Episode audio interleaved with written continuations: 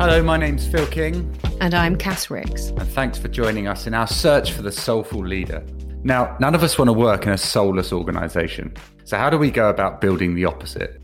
Organizations that can change our daily experience at work and provide us with a true sense of purpose. We want to be part of a world where organizations exist beyond merely chasing the numbers, but where their leaders are consciously aware of the positive impact they can have on themselves, their people, and wider society. So, we've created this podcast to learn from those leading the way with practical insight and inspiration for anyone looking to elevate the impact of their business right now.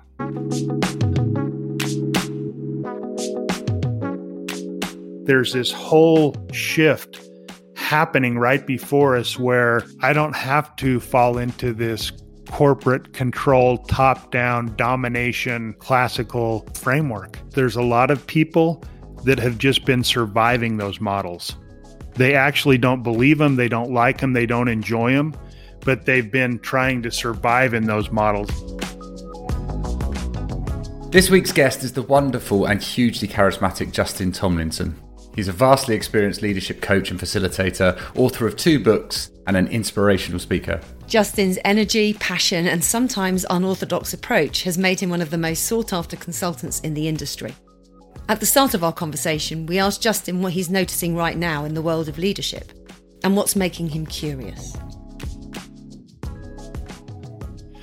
I think the major trend is that leadership is becoming much more demanding and not for the people at the top, but for people at all levels of the organization. This whole idea of self directed teams, of bringing your whole self to work, not wearing the corporate mask, so to speak, but to just really be your authentic self, to provide your own answers, not to expect things to come top down. While that is challenging for some leaders, executive level people to let go, I think that the pressure is actually more throughout the organization to have people stand up and lead. Mm. That's really interesting, isn't it? Because so many of these sorts of podcasts and conversations are all about the wonderful and positive and exciting direction that leadership is taking without necessarily always recognizing actually but that some of this is is potentially quite tough, right? This is putting new demands on leaders. Yeah, and if you can imagine, I like to use the illustration where I have one hand above the other and the top hand is the organization and the bottom hand is the individual and if you see it that way, that you're looking up at the organization, it feels a lot like the pounding surf. You know, where you're in the ocean and you stand up and a big wave knocks you over and washing machines you. You try to get your bearings and get stood up right again. And as soon as you do, the next wave pounds you down. For me, the important thing about moving forward for people is rather than looking up and seeing the organization is above me, the ones who can look at themselves on top of the organization, like the organization is their platform, and they have a mindset that says, This is my life. This is the contribution that I want to make. And if the organization's aligned with that, fantastic. If they're not, I'll find another platform, but I'm going to live life on my terms the people who can get out of victim mode and out of the washing machine or the pounding surf are the ones who I want to follow. It's the ones I want to be around. I, I don't want to spend my time in the washing machine with people complaining about all the bad things that are happening. That's a complete drag. Brilliant. Look, we're going to really enjoy this conversation. Let's see if we can give those pounded leaders some respite and identify some inspiration for them thank you first of all for joining us. It's a real pleasure to have you here. And you're calling in from your sunny hometown of Utah. Yeah, you know, it's where I grew up and I've moved around a bit. We spent as a family 13 years or so living in Europe and uh, have ended up back here in our playground where we have all the adventures right out the front door. Yeah, this is why I love speaking to you. I always find it quite inspiring. You try and split your time, your work life and your adventure life uh, fairly equally across the year. The last couple of weekends, we've been dirt biking in the desert, riding what's called the Toquerville Twister. So, Tell me more. What's the Toquerville well, Twister? It, the Toquerville Twister basically is a single track dirt bike trail that goes uh, along a cliff band for, I don't know, 15 miles and ends up at this amazing waterfall. One of the things that you do is work with leadership teams very often and take them into these kind of natural environments and then bring them together to connect with one another. What does that offer to you and to the leadership teams, more so than perhaps doing that in the traditional classroom setting? It's like having an additional participant that has amazing superpowers called Mother Nature. And I've never found a way to duplicate that environment, that feeling in the boardroom. It just doesn't happen. When you're in nature, you you know get up in the morning and, and have a breakfast together and maybe spend an hour and a half or so you start this conversation and then you go out and play. Either if you're on the houseboat, you go surfing. If you're in Moab, we like to take the Jeeps out and go rock climbing. And what happens is the conversations continue, but everybody tends to let down their guard. There's no more pretenses, and people are their natural selves. And usually, the conversations just go much deeper, much quicker, and there's a connection there that just doesn't happen sitting around a board table in the classical environment. When you get into nature, they're fully present and they're fully in the moment, and it changes everything. So here's an idea. There's some pretty inspiring stuff coming from Justin over the next half an hour. So if you haven't done so already, why not take the opportunity to create your own experience? Get out into nature, go to a local park, take a walk, and listen to Justin on the move.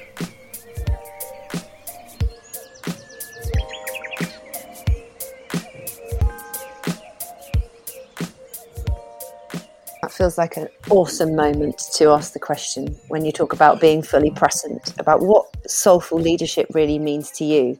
I've been reflecting on that, knowing that I would be coming on this podcast and thinking about who are the leaders in my life that I consider to be soulful? And one of them is an artist and kind of a philosopher. He's a Swiss man living in, in Greece. He's got to be in his 80s. His name's Peter Seipt. And one of the things he talks about is presence.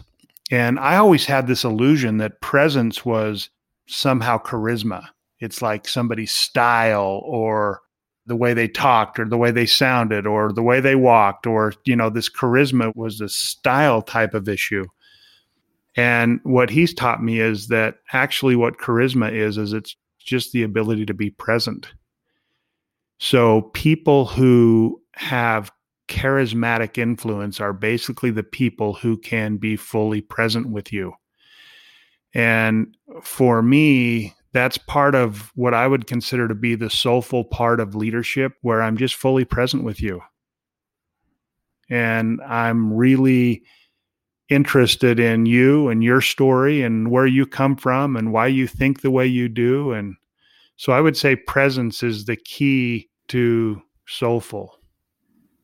And does that relate back to your description of being truly authentic, truly yourself? Is that the connection between the words soulful and presence for you or is that something else yeah i think it's i think it's more because i can be my authentic self and i can be natural or you know no pretense but that doesn't mean that i'm fully present meaning when i'm with you and having a conversation with you i'm not thinking about something else I'm not thinking about the evening plans or I'm not thinking about email or backlog or anything. I'm just fully present with you. So I think being present is one step beyond being authentic. How do you feel that manifests in leadership when you describe the difference between presence and authenticity? How does that manifest? Maybe you could give an example if you have one. I think it manifests through a feeling. It's not the words that are being said, it's the feeling that's being experienced. When somebody is fully present with you, you feel like you matter. You feel like you have something worth saying. You feel like you have a unique contribution to make. And I like what Stephen Covey used to say that the greatest human need is to be understood. And somebody who is present with you makes you feel understood. That for me is the magic. I can feel that from you. Thanks, Justin. So, what led you to a place where you've defined soulful leadership as being that? I had just started the business that I have now called Value Add Group, and my business partner at the time had suggested to me that we should go to Greece and, and meet with Peter because Peter could be useful in helping us frame this business and this opportunity that we saw. And I didn't want to go.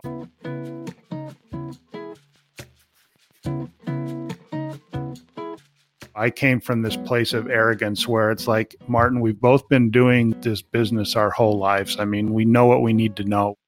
We know how to create a model that generates revenue and makes a difference. We don't need this Peter guy. And eventually he convinced me, probably because I'd never been to Greece and I heard about the white buildings with blue shutters and the magic seas. And so I, I agreed to go along. And Peter is an artist, so the bottom floor of his house is a studio. And we had our meetings just in the middle of his painting projects. And I remember I had been there probably about two hours when Peter was kind of done with me because I was the know it all. I had all the answers. And he's just this like interesting guy who said, Justin, come here. I want to show you something. And so we went to these double doors outside where you overlook the sea. And he opened up the doors, but the deck had not been built yet. So instead of having a nice deck, there was just weeds and dirt and grass. And he said, Yeah, step down there in the weeds there. So I did. And then he said, I want you to crouch down on your hands and, and feet. Don't let your knees touch, just like squat down and tell me what you see. So there I am with my hands in the weeds and dirt, standing without letting my feet hit the ground. And he's like, What what do you see? And I said, Well, I see the dirt and I see the weeds. And there's an ant on my hand that's probably going to crawl up my arm, which I don't like so much. And he lets me suffer there a little bit, asking how comfortable I am. And I'm like, Well, I'm not comfortable at all. And then he said, Okay, now I want you to to gently, slowly lean back and stand up. And once I was stood up, he said, Now what do you see?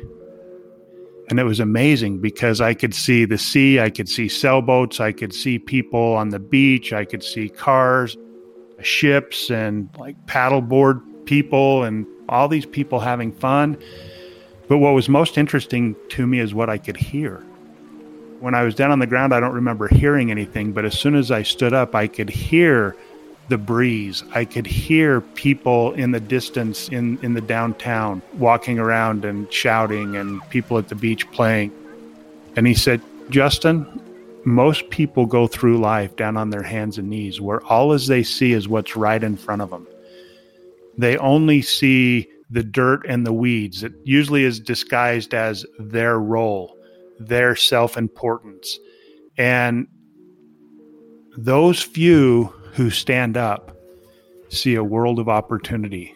They look out and think, what do I want to do today? Do I want to go to the beach? Do I want to go shopping downtown? Do I want to go to the restaurant? And what's fascinating to me is I've learned as I work with new leadership teams within usually the first couple of hours, I can see who's on their hands and knees protecting their turf only seeing their perspective, and I can identify those who are standing up and looking out at the broader landscape, even beyond their company, and seeing all of the possible opportunities.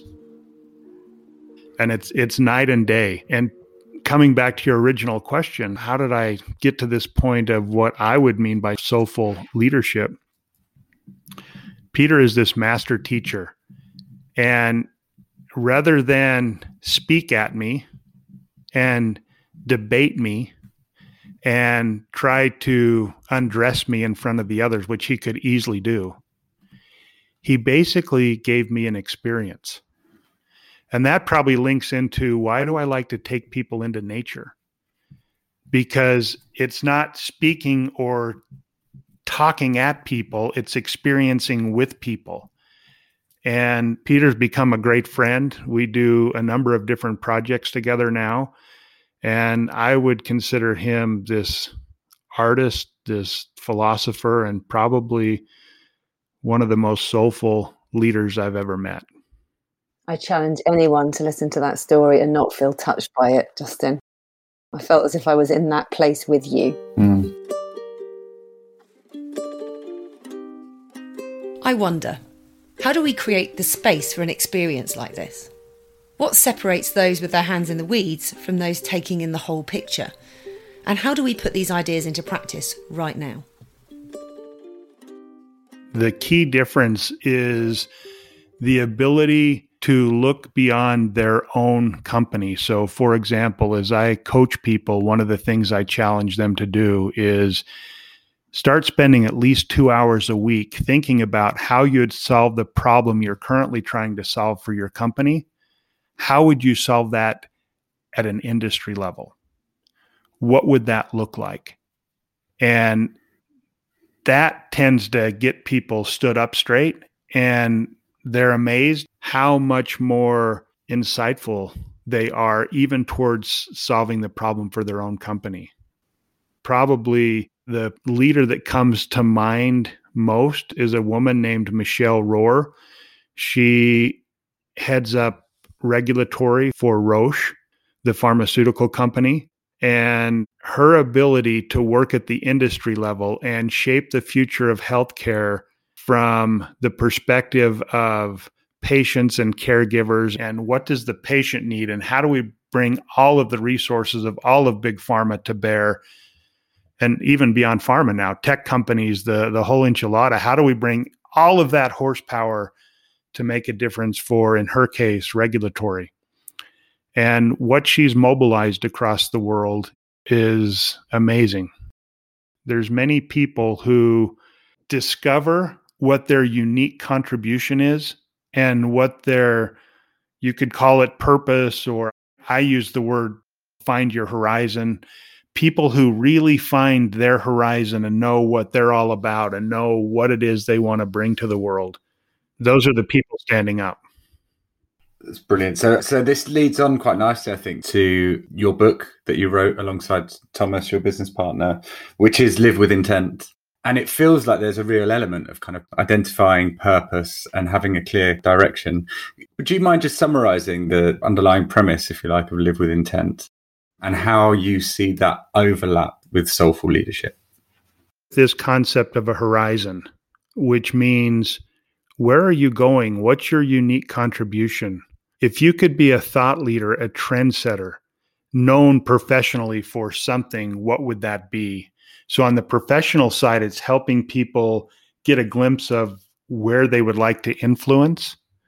On the personal side, it's more about their legacy and how they want to be remembered, but it's really teeing up this idea of contribution and helping people, I would say, in your terms, get to their point of soulful leadership. What does their soul yearn for? What do they feel their duty is. What is it that they're meant to do? And help people to get their hands around that.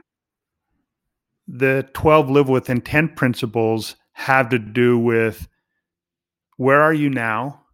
Where are you going towards that horizon? And how do you get there? And each of the principles is hopefully something that enables people to apply immediately. So, for example, the first principle is trust. Trust, as Stephen M. R. Covey says, is the one thing that changes everything. If there's no trust, you're not going anywhere.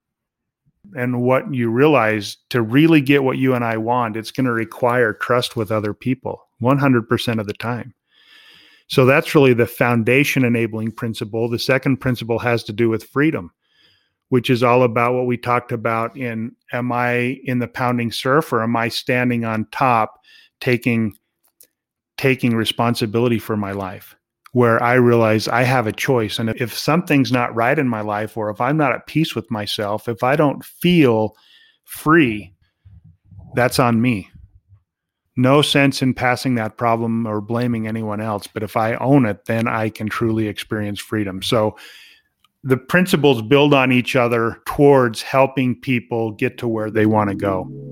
That's the essence of the book, Live with Intent. So here's a question What part do trust and freedom play in your leadership? And how would other people in your organisation reflect on that question? Justin shared his story outlining the value of a relationship built on trust with his business partner, Thomas Reichart. We had started a company together and we crashed it, and I lost everything. I'd put everything into it and, and I lost it. And I was like living credit card to credit card. And quite discouraged and had started taking projects and work that I wasn't good at, I didn't enjoy, and I was just doing it to make money to survive. I was talking to Thomas one day and a little bit in the victim mentality, lost my freedom and woe is me and complaining. And Thomas said, Justin, it's been a couple of years now. You, you got to let this go you, you've got to get back to doing the work that you love because if you don't do the work that you love, you're not happy. And then he gave me this line that I hated at first, but now I like. He said, Look, if you've trained for years and years to be a doctor, you have a duty to be a doctor.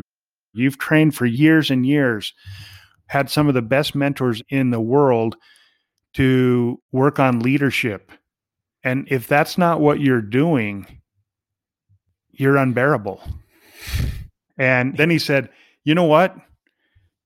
Get back to doing what you were born to do. And if you run out of money, you can come live with me. But if you keep doing what you're doing, none of us can live with you.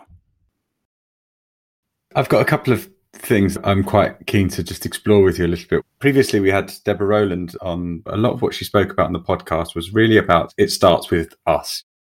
You know, it starts with me. And I suppose being present and needing to be in that place where you understand self first before we can really accept where we are and almost release yourself from that to some extent so that you can move forward. Yeah. And I would say maybe take ownership for where we are. Hmm until we take ownership for it, then we're expecting somebody else to solve it for us, which will probably never happen.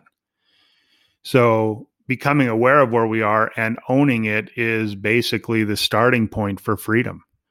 Because as long as I don't own it, I'm a prisoner to someone or something or dependent on them to sort it out.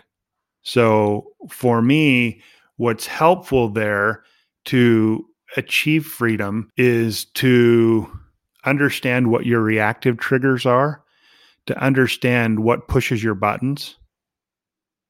In my case, I usually find the family scenarios are where you learn really where your buttons are because they know how to push them really well because they know you so well. And I, I, like to say that your home is the great leadership laboratory. You know, once you know those triggers, the things that are going to send you into victim mode or into a downward spiral, then you can start to decide in advance that you have a choice to respond differently to those triggers. One of the classic ones that that happens in corporate life is people being annoyed by other people not carrying their weight, not pulling their wagon and I see in a lot of organizations where we have a system where we punish the best performers because we know they'll deliver. So we just keep giving them all the important projects, stacking more and more on them. While you have some others who are just skating along Hakuna Matata and not being held accountable and have a pretty great life without carrying their weight. And for some leaders, that's a trigger, right? To get annoyed by those people and you can allow yourself to be annoyed by those people and suck the energy right out of your own life or you can take ownership for it and say how could i inspire them to contribute their portion? Maybe they just can't see their potential or their portion. And or it can be an and or how do I hold them accountable for carrying their weight and even if it's uncomfortable. For me, that's the two big things. Know your triggers and decide in advance to proactively choose how you're going to respond in an effective way that doesn't drain your energy. That's freedom. You can tell how free you are by assessing where your energy is going. Is your energy going into reaching your horizon, fulfilling your purpose, or is your energy going into empowering the weaknesses of others and being consumed by the downward spiral? This notion of purpose or horizon, as you refer to it, how do you recommend people or leaders particularly go about really identifying that that purpose for them? And how do they know they've landed on it the beautiful thing about the horizon concept is that your horizon is always on the move so the closer you get to it the more perspective knowledge and insight you have and with that perspective and insight it's going to shift if you've ever been hiking and you think, oh, I'm almost at the top, and then the closer you get to the top, you realize, don't, that's not the top. I just couldn't see what was behind the ridge line. I couldn't see what's behind that horizon. And I like to bring that up because sometimes people are in this mindset of the classical vision or mission or purpose where they feel a lot of pressure that they have to declare, for example, we're going to send a man to the moon and then they don't deviate from that constitution until they've planted their flag on the moon. And in the horizon concept, you may be on your way to the moon and decide that Mars is much more interesting for you personally. So it's not this rigid, fixed constitutional thing. It's giving liberty, probably to your concept of soulful leadership, to say, listen to your soul. As you start moving toward your horizon, ask, hey, what result did I get in that first step? What am I learning? Is the horizon still the same? And be open to your horizon evolving. So, for example, if you look at healthcare, there's this accelerated movement towards precision medicine or personalized healthcare. And the healthcare system is starting to go through the radical transformation that comes from going digital. And so you have people that think, you know what, I want to be part of that. I want to contribute to these technological breakthroughs. They don't know how, they just know they feel it. They want to go towards that. So, hey, you know what? Start moving towards that horizon.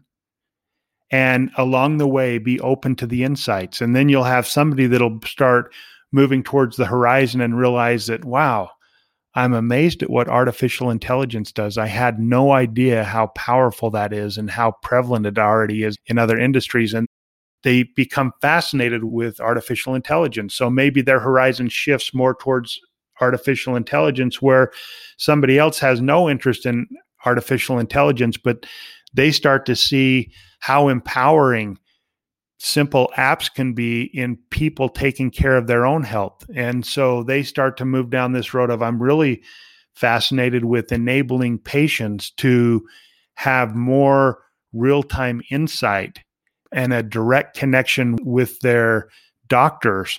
So they all started towards precision medicine, but then it starts to fragment as they move towards it. And yes, you follow your soul, you follow your unique value add?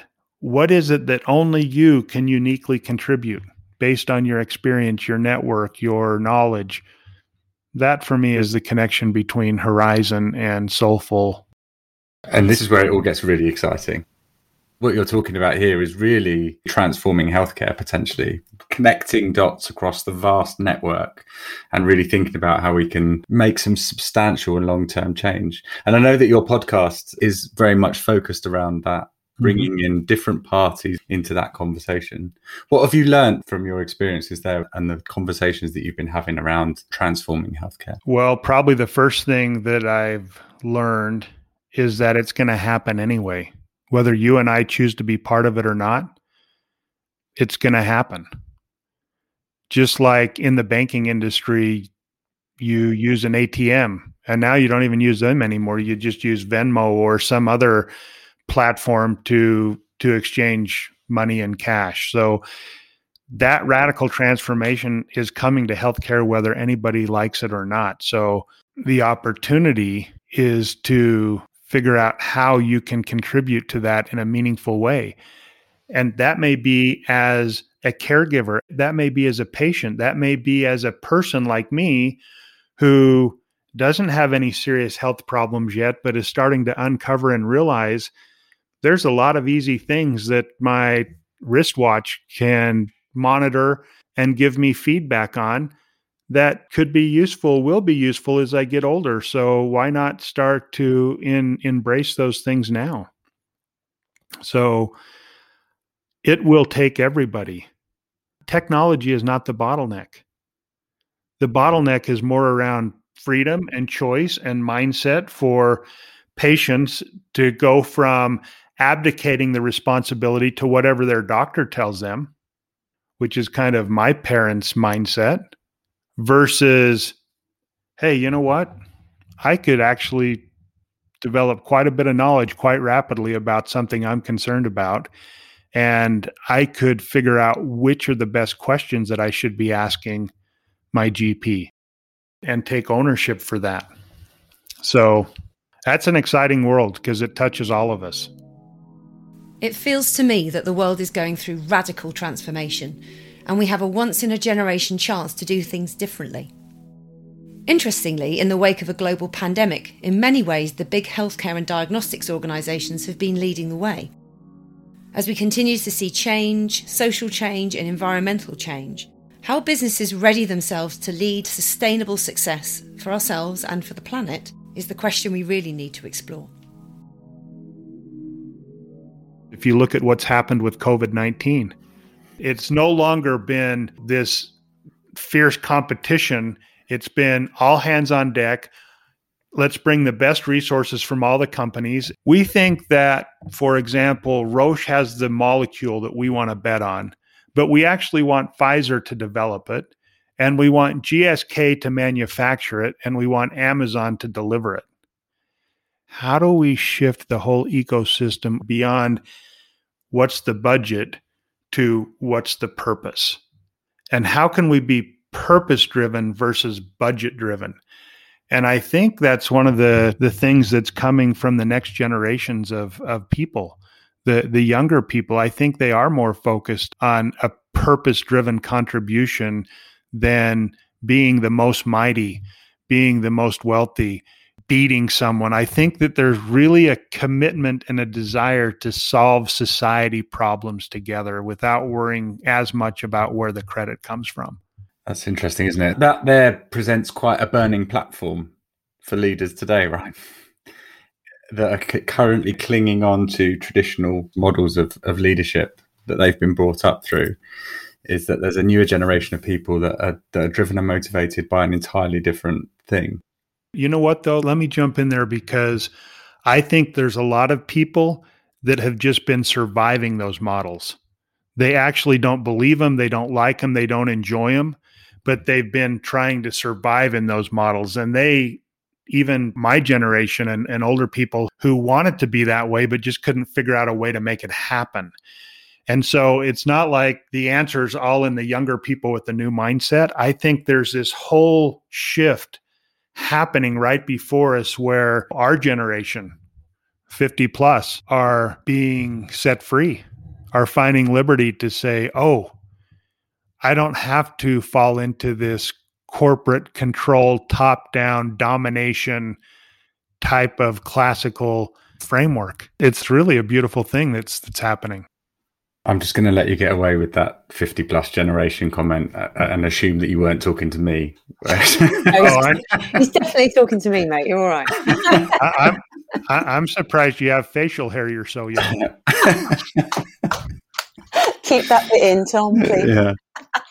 I'm interested to know what advice uh, you would offer your 20 year old self to help guide them. Well, the first idea I would say would be leaning into conflict. Freedom comes from leaning into conflict. If I think about my own life and my own experience, so I had planned to live the rest of my life in Switzerland. The, the path was clear. Moving back to the US, when my business network, clients, everything was in Europe, it, it, it felt impossible, even stupid. A massive disruption. But you know, the only thing that felt worse than that is the decision of not supporting my wife who is ready to quote come home. After living a nomadic life and traveling through Europe for a dozen years she was ready to come home and have our kids know their grandparents and have some other experiences. And so there was conflict. It wasn't easy. I felt trapped fearful you know sometimes angry and leaning into that and not being afraid to be clear with where my soul was and finding out where hers was, ironically, is what set me free. Months of tension dissolved once I made the decision to buy in and say, okay, we're going to move back to the US. And you know what? I, I knew from the beginning it came up, it was the right thing to do. And there's nothing more miserable than arguing a point that you know is wrong. But but sometimes we do it and we keep ourselves captive in in this conflict or this tension. And so for me the learning is just lean into that. Yes maybe it's uncomfortable. Maybe it's going to have a different outcome than what we think. And what i've learned from that is that it's not only possible to have your business in Switzerland and live in Utah it's been fantastic so sometimes I think people swallow conflict. Sometimes I swallow conflict and live as not my best self and even resentful or just have something draining my energy because I just don't lean in and address the conflict. So I think that actually the way you discover soulful leadership is probably through leaning into conflict and through making mistakes. So I, I think those are the tips that I would have is, you know what? Mistakes are part of life.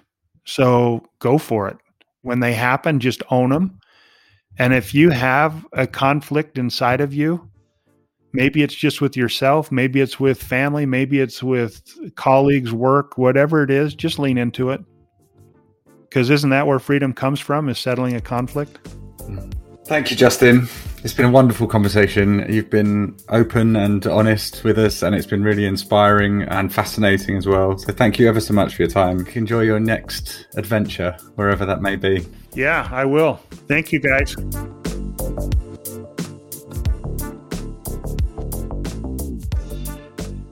The exercise we want you to consider this week relates to your presence, what Justin defines as the key to soulful leadership.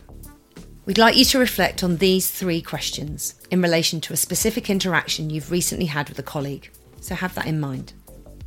On a scale of 1 to 10, how present do you think you were in that conversation? If there was one change that you could have made to move you one point further up the scale, what could that have been? And had you done that, what impact do you think it might have had on the interaction? And what will you do differently next time? You can find all the links relating to the topics discussed in this podcast in the show notes, including Justin's book, Live with Intent, and his podcast of the same name. Thanks again for joining us in our search for the soulful leader. We've been Phil King and Cass Rixs. We'd love to hear your feedback on the podcast and any ideas you might have for guests or topics that might enrich this conversation. If you want to make contact with us, email podcast at soulfulleadership.uk or you can visit our website at www.soulfulleadership.uk.